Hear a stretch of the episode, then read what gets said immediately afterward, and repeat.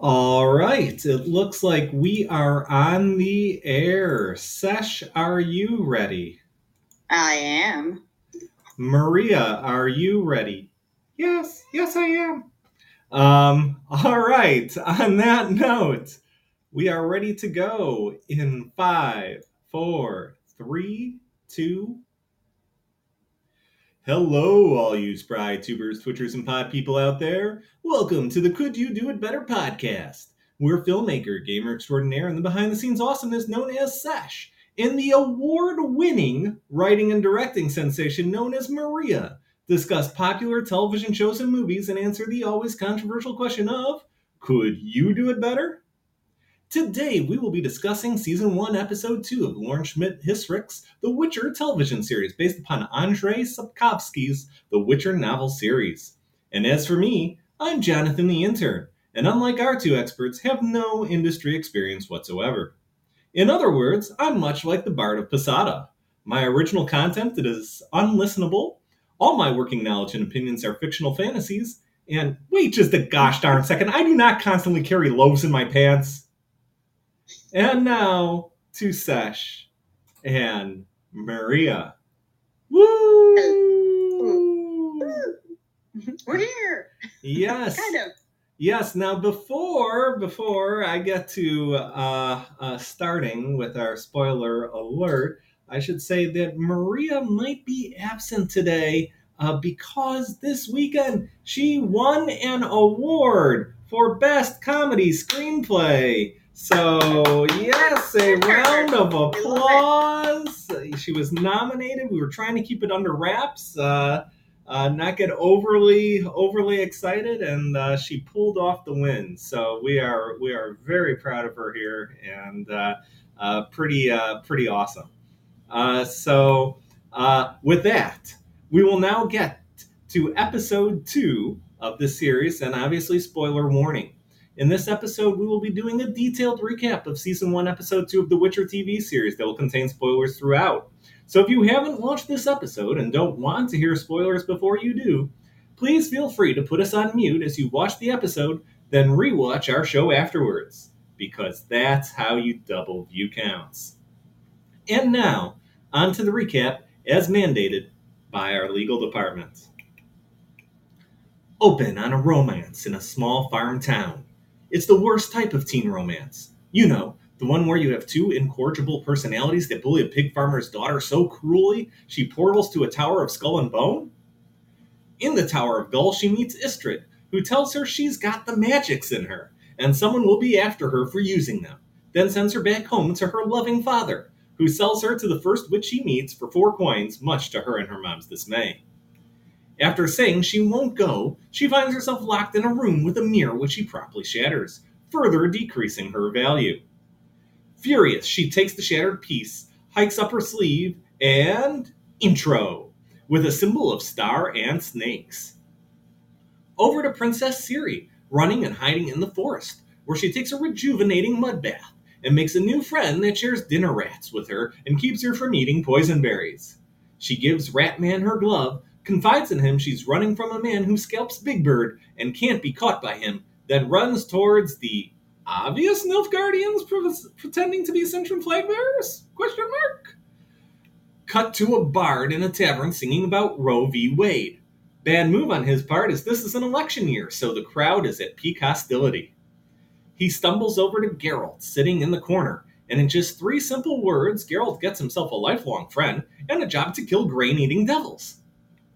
The bard offers to be Geralt's personal MC, though starting off with calling him the Butcher of Blaviken earns him a swift gut punch. Over to the pig farmer's daughter, where he finds she failed at offing herself and that she enrolled at Hogwarts, with the woman who bought her, Tissaya, as her teacher. Her first lesson to the class is to make a rock float. Fringilla does this immediately, and her hand withers and dies, teaching us two things. One, there's a give and take to magic, and two, this teacher is a dick. Why won't you explain that first? It takes a second. Everyone in the class eventually is able to elevate a rock by killing a flower, except for Piglet. Piglet walks off and finds Istredd to inform him her name is now Yennefer, much to the dismay of Christopher Robin. Back to Ciri, who finds a Cintran refugee camp where she makes friends with a boy who collects elf ears and who has a family that hates the queen.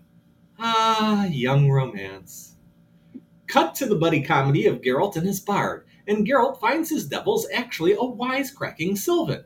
After a few young mama jokes, Geralt gets knocked out.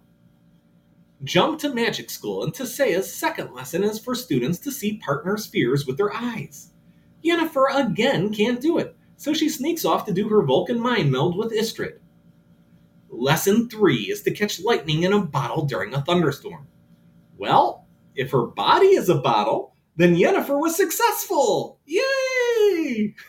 Yennefer angrily fires lightning out of her hand at Tissaya, who parries it away. While all the other girls exit with their lightning bottles, Yennefer gets a scolding and a slap on the wrist. Back to Geralt and his bard, who we find have been captured by angry elves who've had their land stolen. They are a sick and dying race after the humans defeated them in the Great Cleansing. Geralt makes a stirring speech to their king, Filavandrel, telling him to move on and build up and grow strong again instead of fighting a losing battle for the captured lands. Cut to Yennefer and Istredd. Yennefer is scared losing so many immunity challenges going to get her sent home from the island. So Istredd has her taste this forbidden flower, allowing her to travel to see him. He says this magic is older magic, from the time of elves, before humans killed them all and used their skulls as ornamentation for their towers. Yennefer confides in him her real father was a half elf, and that's what caused her deformities and why she'll never be loved due to her body dysmorphia. And so they kiss. But we find it was all a ruse!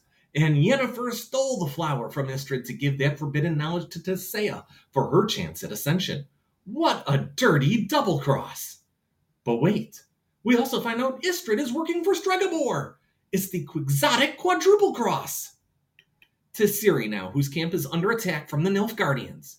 Ciri's new foster mom tries getting her elven servant to escape with the silver, but after he drops it and gets slapped, the servant takes the sterling silver knife set and stabs her 37 times in front of Ciri. Ciri escapes the tent, and we see the Nilfgaardian leader in the middle of the camp, clearly still after her. Back to Hogwarts, where we learn the ascension process is actually turning the students into eels to serve as power conduits for the sorcerers. Yennefer's backstabbery and rage seems to have earned Tissaya's favor, as she is spared from this. Back to Geralt and his bard, who we learn was granted freedom in exchange for the 150 pence purse Geralt was given to slay the Grain Devil. As a bonus, the bard also got himself a new lute in the deal, and with it takes creative license to start singing Toss a Coin to Your Witcher, so he can start making bank on iTunes and Spotify. Meanwhile, Ciri is saved once again by Ratman, who is actually not a man, but an elf who she graciously follows. And we end the episode with Yennefer happily staring at her glowing pool of electric eels in her new role as Mickey, Sorcerer's Apprentice. this episode is brought to you by the Electrical Power and Lighting Company. Oil spills, contaminated drinking water, coal miners' disease, leaded gasoline, global warming. The number of environmental disasters that can be attributed to our reliance on fossil fuels that happen and continue to happen are countless. And even alternatives like nuclear and hydroelectric have created catastrophes, making nearby areas uninhabitable. The simple fact is, the world is changing. And if we want to save it, then we need to change with it. Here at the Electrical Power and Lighting Company, we use human engineering and completely renewable resources to power our generators. And as an added bonus, all our human made batteries were originally free range destruction causing chaotic elements that have been put into perfect balance and placed in our state of the art hydro sensor. That's Electrical Power and Lighting Company. We're shockingly clean energy. Back to you, Sesh and Maria? Wow. That I mean that that might be our best commercial yet. excellent, excellent, excellent. All right. Hello, everybody. Uh, again, Maria might not be here. She might pop in a little bit later. We'll see what can happen. Uh, she uh, she won uh, uh, an award at a film festival this uh, this weekend. So um, she is uh, uh, partying it up, uh, probably with uh, with uh, Steven Spielberg right now. We'll see. She, she's a big shot now. I know, I know. It's amazing. We're we're we're dust now in the wind. Now, now I feel like an intern. no, Sesh, that's not how this works. That's that is that is not not at all how the pay structure here uh, or the punishment system works. So. So all right well so yeah essentially you know she usually um, asks the questions do you want to ask the questions or do we want to take turns Yeah. asking the questions and we'll keep track of which ones um, we could come back to her with hopefully she'll be able to pop in Yeah, sounds sounds good. So uh, I, I guess I can start. Um, uh, first question is, how do you compare Ciri and Yennefer's origin stories, and which do you think has the makings of a leader based on their actions so far? So we're going to start with uh, Maria, and this was her answer. So uh, pretend it's coming from an actual expert uh, who has experience and not from me, the intern. Ciri lost her parents as a baby, was raised by kind royal grandparents, and lost them, her homeland, and her castle in one fell swoop with only the message to find Geralt to keep her going. Yennefer was treated like dirt because of her physical abnormalities, and that her real dad was half, elf and died many years ago. She is then sold by her family for less than the price of a pig. Both of these girls you feel for, but what they do next is very interesting. Ciri shows signs of regal compassion as she shares her glove with the stranger that helped her, and is of the mind that she will be reunited with her people and gain her power again. Yet when one of her people is brutally murdered by an elf, she just stands and watches. Even though the lady cursed her grandparents and was cruel to the elf, one could argue she was a grieving woman. Her reaction of anger and bitterness wasn't out of the ordinary. But does this show that Ciri isn't entirely on one side or the other, in spite of her whole city being burned to the ground? It seems like there's more information she wants to know, but yet it is still strange she didn't at least try to help the woman. You could tell she was planning on turning her son into a knight once she re- regained her seat as princess. Yennefer makes some surprising choices, in that though she finally found a man to seemingly love her for who she is, she would rather betray him to find her own value with a witch that definitely doesn't seem like she can be trusted. Even being fine with scooping her friend Turndeel into the water because she has been chosen really shows she tends to sell out for her much needed sense of self worth. If I could guess, it would seem Yennefer has the makings of a pretty powerful bad guy, since her main goal is simply to be important but not good. When Ciri, who was always told she was chosen to rule and be valued, doesn't have that need, and she doesn't seem like she has a basic sense of right and wrong. However, she hasn't quite gotten some answers she needs before choosing her side. She's been kept in the dark for too long. I think she falls right now as more of a chaotic good, where it's unclear exactly when or how she will behave in moral ways or not. Yennefer represents the fatal merging of the two warring species, elf and human, into a truly torn person looking for validation, while Ciri represents a human who has been altered possibly by dark forces. Neither of them belong, but their needs are vastly different. wow i um i didn't realize maria was british I didn't realize I was British either, so it's uh, it's it's intriguing. Uh, I was going to suggest us taking turns, her popping in, but I think British Maria's, um, her alter ego making an appearance is going to be great. Uh, we'll, so we'll, I see, we'll see if I can keep it up. I, I'm not sure. I, I, I sense a value in this in the British Maria. I just I can't wait to hear her reaction. Mm, That's going to be mm. my favorite. Yeah. So, okay, so how do I compare Ciri and Yennefer's origin stories, which do I think is going to be making a better leader? Ooh, oh, so this is an interesting question. So let's lay this out with where both of them are so far. Ciri grew up in a loving her home, privileged but maybe not overly spoiled princess, where everything she's known has been violently swept away from her. She's adapting well, still naive, but being smart at least in that she's focusing on survival. um, taking only moments to change her mind about eating rats, for example. Yennefer, on the other hand, in many ways had the opposite upbringing. The most influential difference, I'm sure, is the complete lack of love she's had growing up. Uh, being a bastard, being disabled, being mistreated by the townsfolk, as well as her stepfather having to work probably from the day she was first able to actually pick up a bucket.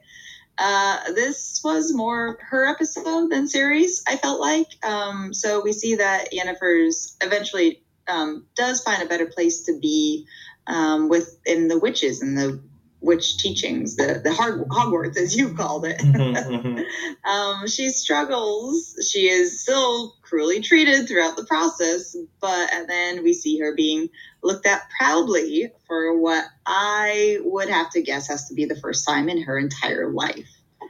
So as leaders, I wonder who will remember to have compassion better and who of the two would be more jaded with how horrible humans can be.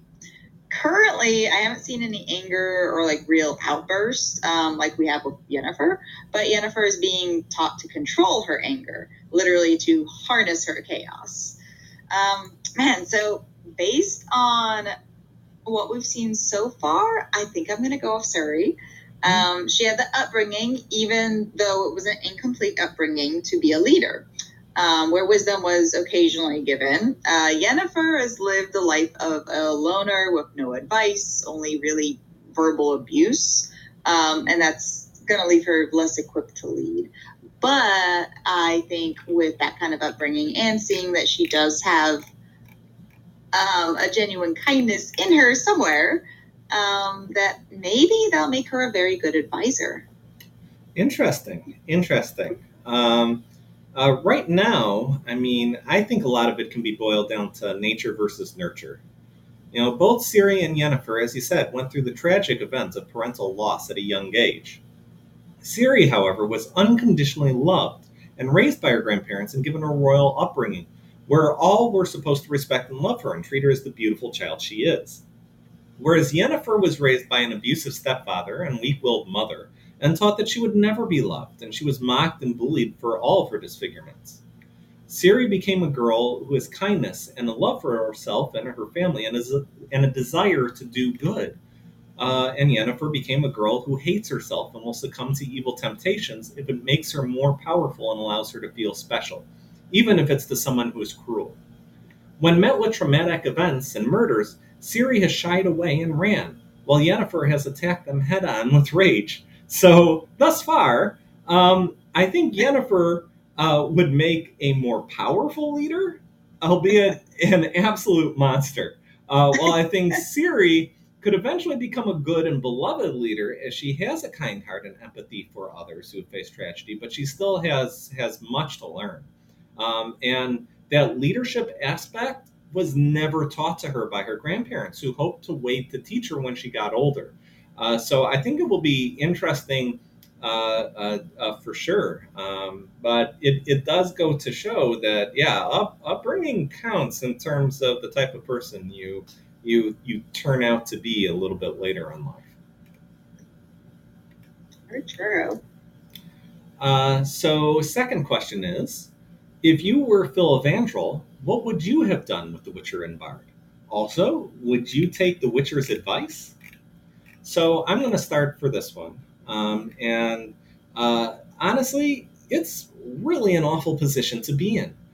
Uh, you're forced to either give up your ancestral lands you were expelled from by your enemies who committed genocide, or suffer a slow, torturous death to your race. And then you have to be further concerned whether or not a human and a humanoid witcher will tell the humans about your existence, which would likely end in total annihilation for you and your race.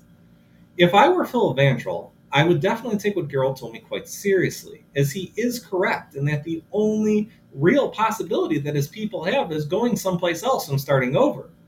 The real question, though, is if there actually is someplace else to go to where they won't be immediately attacked by humans. As well, this society would need to be very different from the one uh, which was uh, which they came from, which was willing to be open and impart wisdom to their neighbors. Instead, it would need to be a defensive and more military-based society that is adept at hiding and covering their tracks. This will make for a very dangerous eventual enemy of the humans. As for allowing them to live or die, I think The Witcher, based on what we know thus far, can be let go, as he is a neutral agent who seems to care little for political drama and would have almost no likelihood of saying anything about the elves or their whereabouts. Just that he finished his task and the Grain Devil is no more. The human bard, though, that's another issue.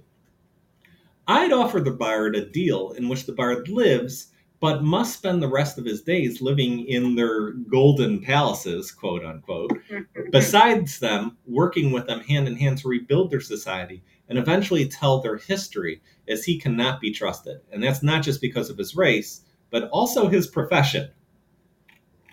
Hmm. Interesting. I mean, I definitely agree. It's definitely not a good position to be in. But with them letting them go anyways, maybe it means they're going to move from where they're staying. So I really liked Geralt's advice here. Mm-hmm. He's so great at appealing to the peaceful side of a situation. He's absolutely right in that being um, uh, the way to survive is learning how to live with the humans or away from them. Um, knowing that he lives from this advice himself, that he isn't happy about it, that he knows the world, humans are unfair, and really makes his argument even better. He emphasizes, he relates. Geralt even decides to accept Filandrel's choice after he says his piece. Once again, the choices that characters make matter in this series.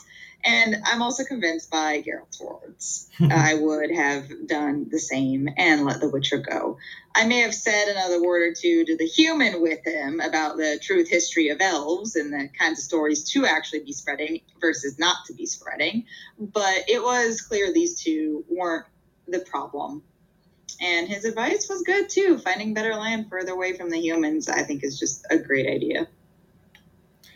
Yeah, uh, great points. Maria, what do you think? I mean, Filavandrel seems like a nice king, tortured and very upset, but nice. Although if I were him, I would either kill the Witcher or keep the Bard in ransom, and have the Witcher spy on the humans for me so I can figure out what my game plan should be. I mean, if the humans are stronger in defenses, then maybe it is good to get moving along. But if the Witcher can tell me their weaknesses, then I might as well get rid of them while they are still struggling from our massive attacks. Oh, that was that was very good military stra- strategy, wow. Maria. British Maria is very military oriented. She, you know, you know, you don't just become British, Sesh. she truly is. All right. The uh, the third question for the day. I, I get the feeling there are going to be so many angry comments uh, from from multiple people. One of one of which is is on this show regularly after this, but we'll we'll see how it goes. Uh, okay, let me see. I'll, I'll ask this one. Um, mm-hmm. uh, the British Maria is up first. Um, how do you feel they are handling the themes of racism, usurpation, and other lands and genocide in this episode? You know, I think they do it beautifully because they bring in the argument from both sides and through the eyes of a mostly human princess and a downtrodden half elf, along with the backdrop of larger war. This makes it personal and makes you root for each of them, and they have to stop and say, wait a minute, who is really bad here? Yes, the elves destroyed the castle and the town cruel, cruelly, but that was in retaliation to genocide. What is real right and wrong here? I think that is what Ciri is grappling with. She is supposed to be a ruler of her people, and she also wants to be a good person. Can you be both? It is a good question to ask ourselves. We want to be good people, but can we be good and live in an unjust society at the same time? How much should we do on a daily, weekly, monthly, etc. basis to bring ethical choices to our world while at the same time balancing the daily life responsibilities and desires?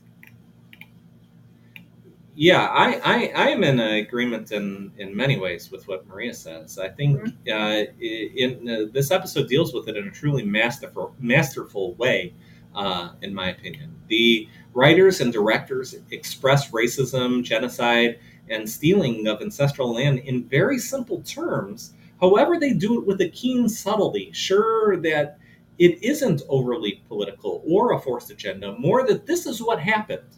This is how the world is. Now, how do you deal with that? Uh, and in in regards to that, what decisions should you make, and what are the consequences of those decisions? It's very easy to see and hear what happened to the elves, put yourselves in their shoes, and go firmly in their corner, saying that great wrongs happened to them, and fight for them and their rights. However, it also comes with a realization that they aren't going to get those rights or their land back willingly from their opponent, and an even deeper understanding that fighting to do so would be the end of their race. There are some very strong real world parallels to the elves in modern day society. And if there is one thing to take away from all of that, is that there is no good or right answer here. There are better answers and worse answers, yes, but there will never be a perfect or fair answer to what happens after a genocide or post racism, as a society can never truly fairly make up for what happened, nor can they avoid creating unfairness to others in the process. It's just a no win situation.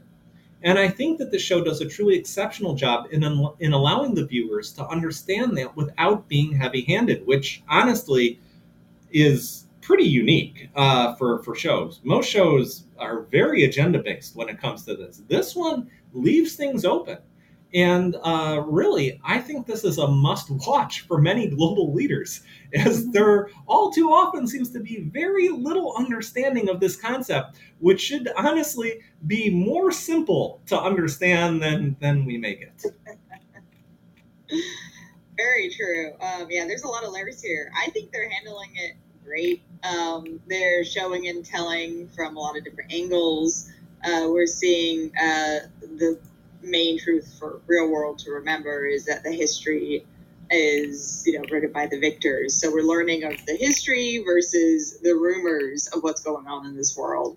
Um, so like the elves and their golden castles in the mountains versus the mounds of elven skulls the human chaos users put on display for themselves after stealing their land and homes. Mm-hmm. so it's very interesting to see that dynamic of what the rumors versus what the true history is. Um, like another really important aspect the show puts um, front and center is is it really is like how the humans have taken over in this way. And obviously they're making it clear not all of them are bad but there's still they're still um, tainting things in a certain way. They're still becoming more and more problems amongst them.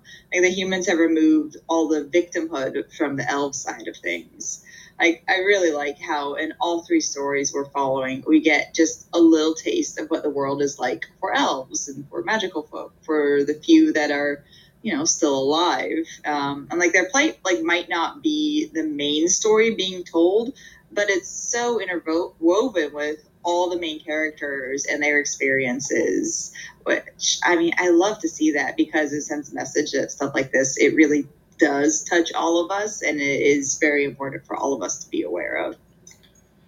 Yeah you know i absolutely agree with you sesh. And i i must say you know where you talk about adorning their structures with with the skulls of their enemies you know if you think about uh, the british empire um, and if you've ever been to the British Museum, uh, they went ahead and they did. They took from different cultures from all around the world, and they basically went ahead and presented them as relics, except they didn't even have understanding of where those relics were from or what they actually meant or represented.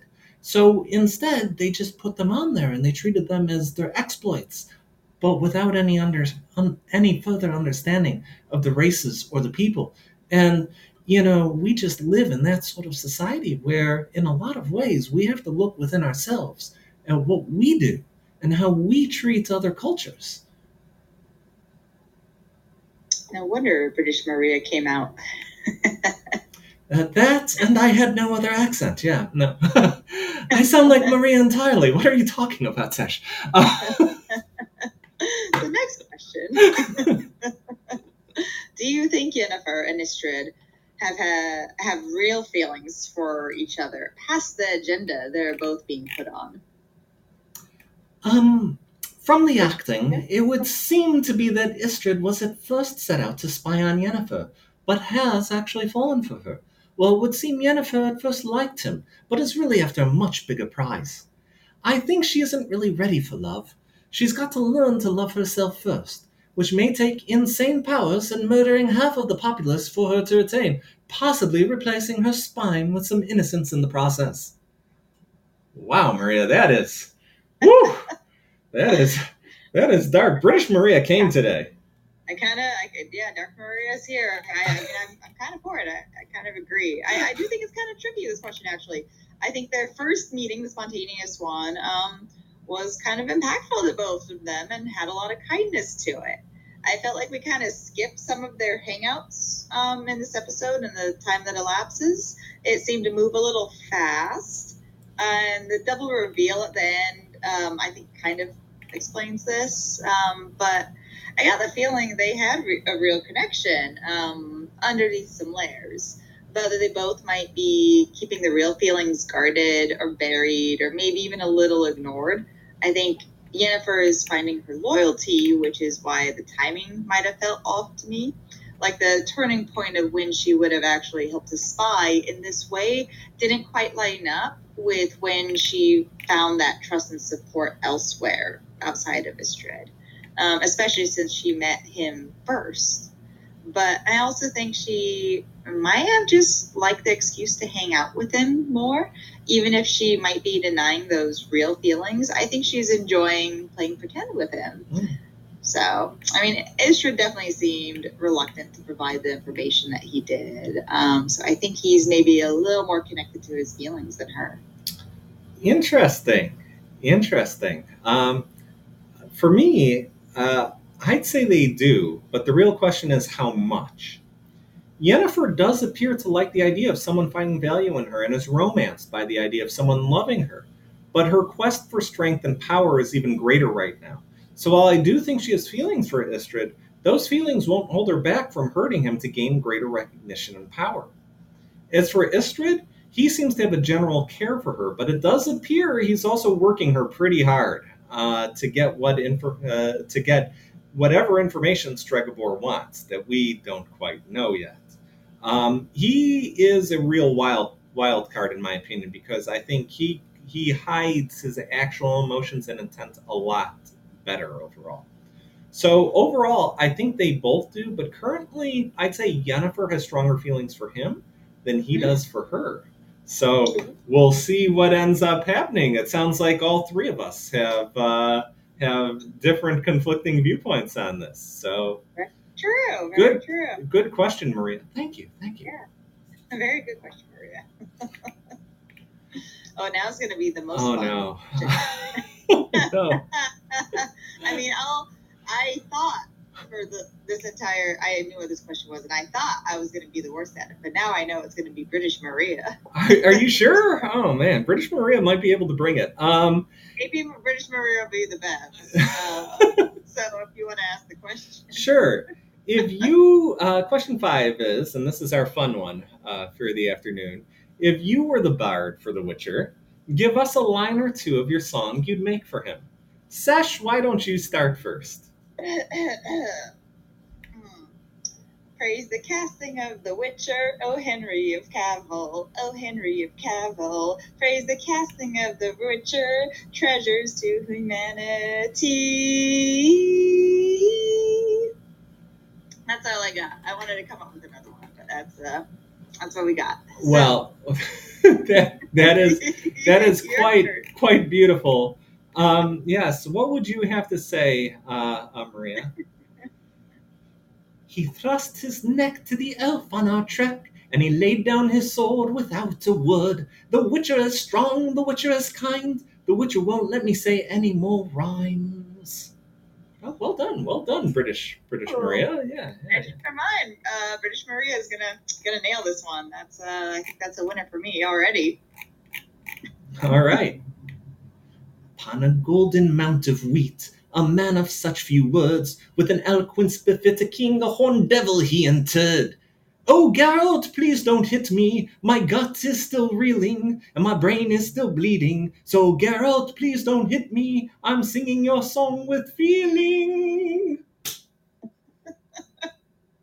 We Mm. should never ask this question again. Nope, never. It is banned. Uh, sorry to our We should listening just sing public. the original song.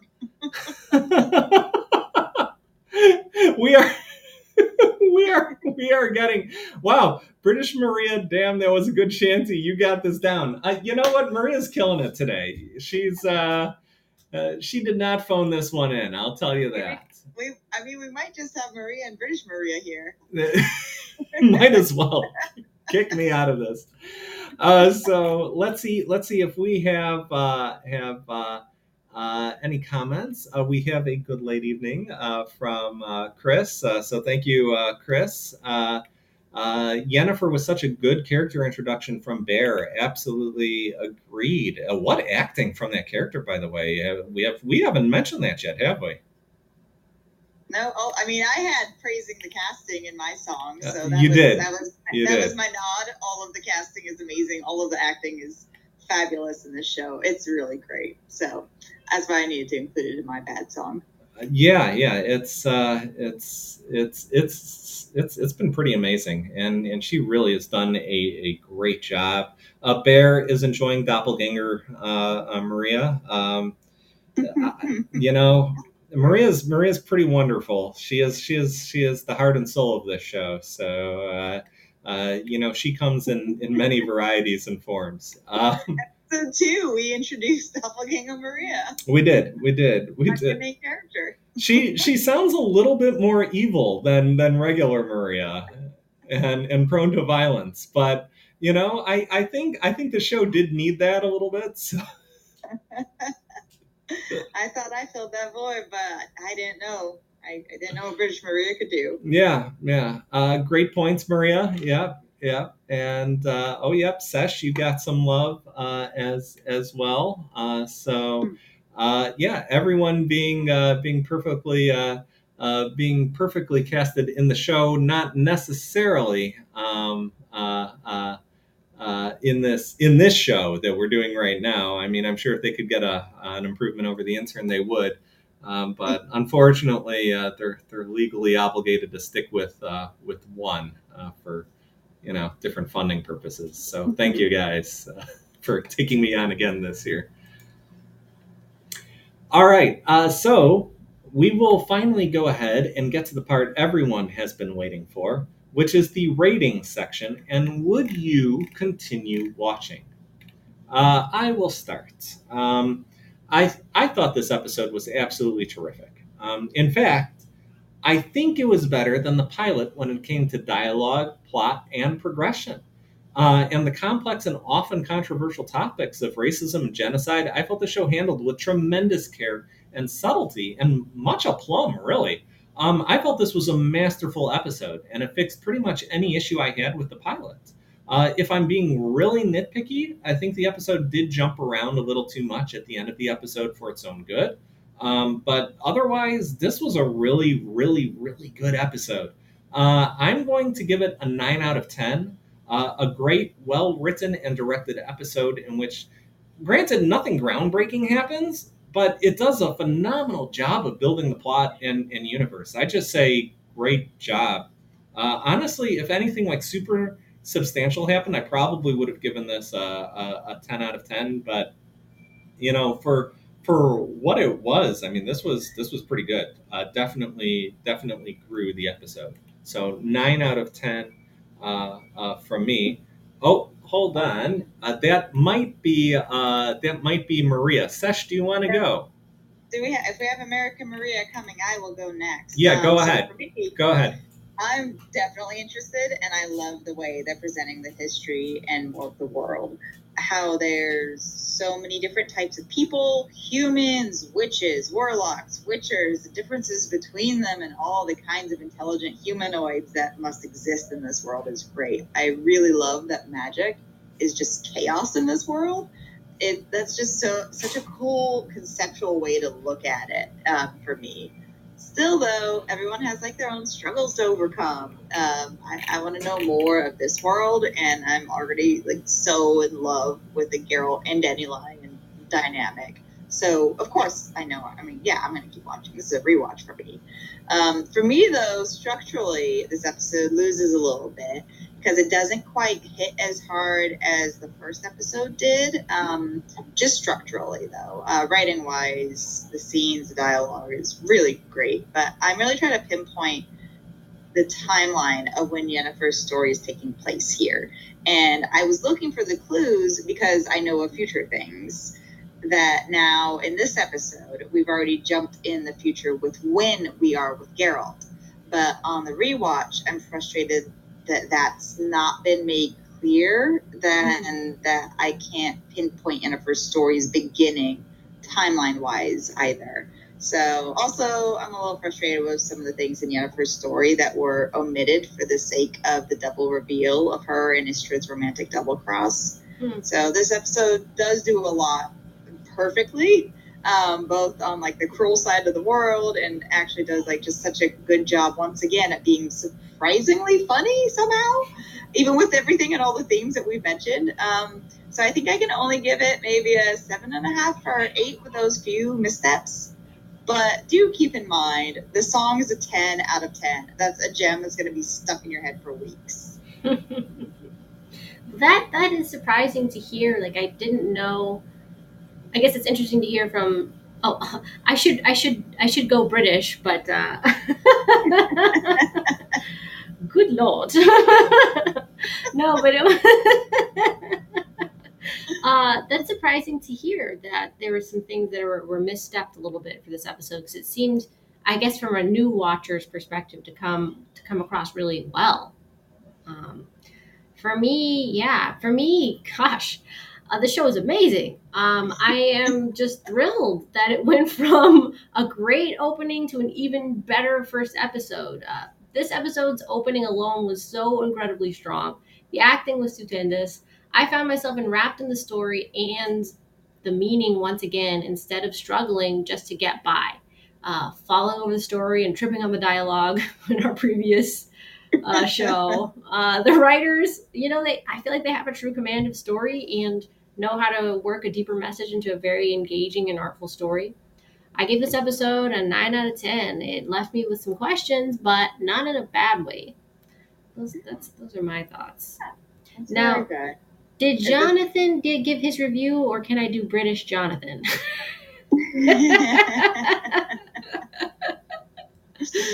Oh, I mean, you know his number. I we might have to let you have a whole episode of British Jonathan.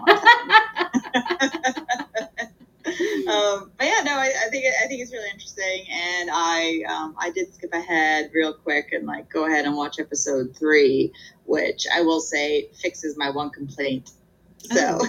Oh. so it's great. Like it's it really is so good. I'm so happy you guys are enjoying this. And it's such a difference from our last series. It's so much more enjoyable. Like I could sit and just do one like every day almost. I know. I mean, when you said like, oh, you know, this is this is like uh, what you wanted like game of thrones to be kind of thing. I'm like okay sure. Sure it is like top tier dark fantasy. It's fabulous. And then I, and then you hear oh it's based on a video game. And i'm not trying to knock that but it's like okay. It's, I think technically based on a book that is oh, a video okay. game that is yeah. Okay okay okay. based on just a whole bunch of nerdy things it's incredible. I'm so enjoying this. I'm probably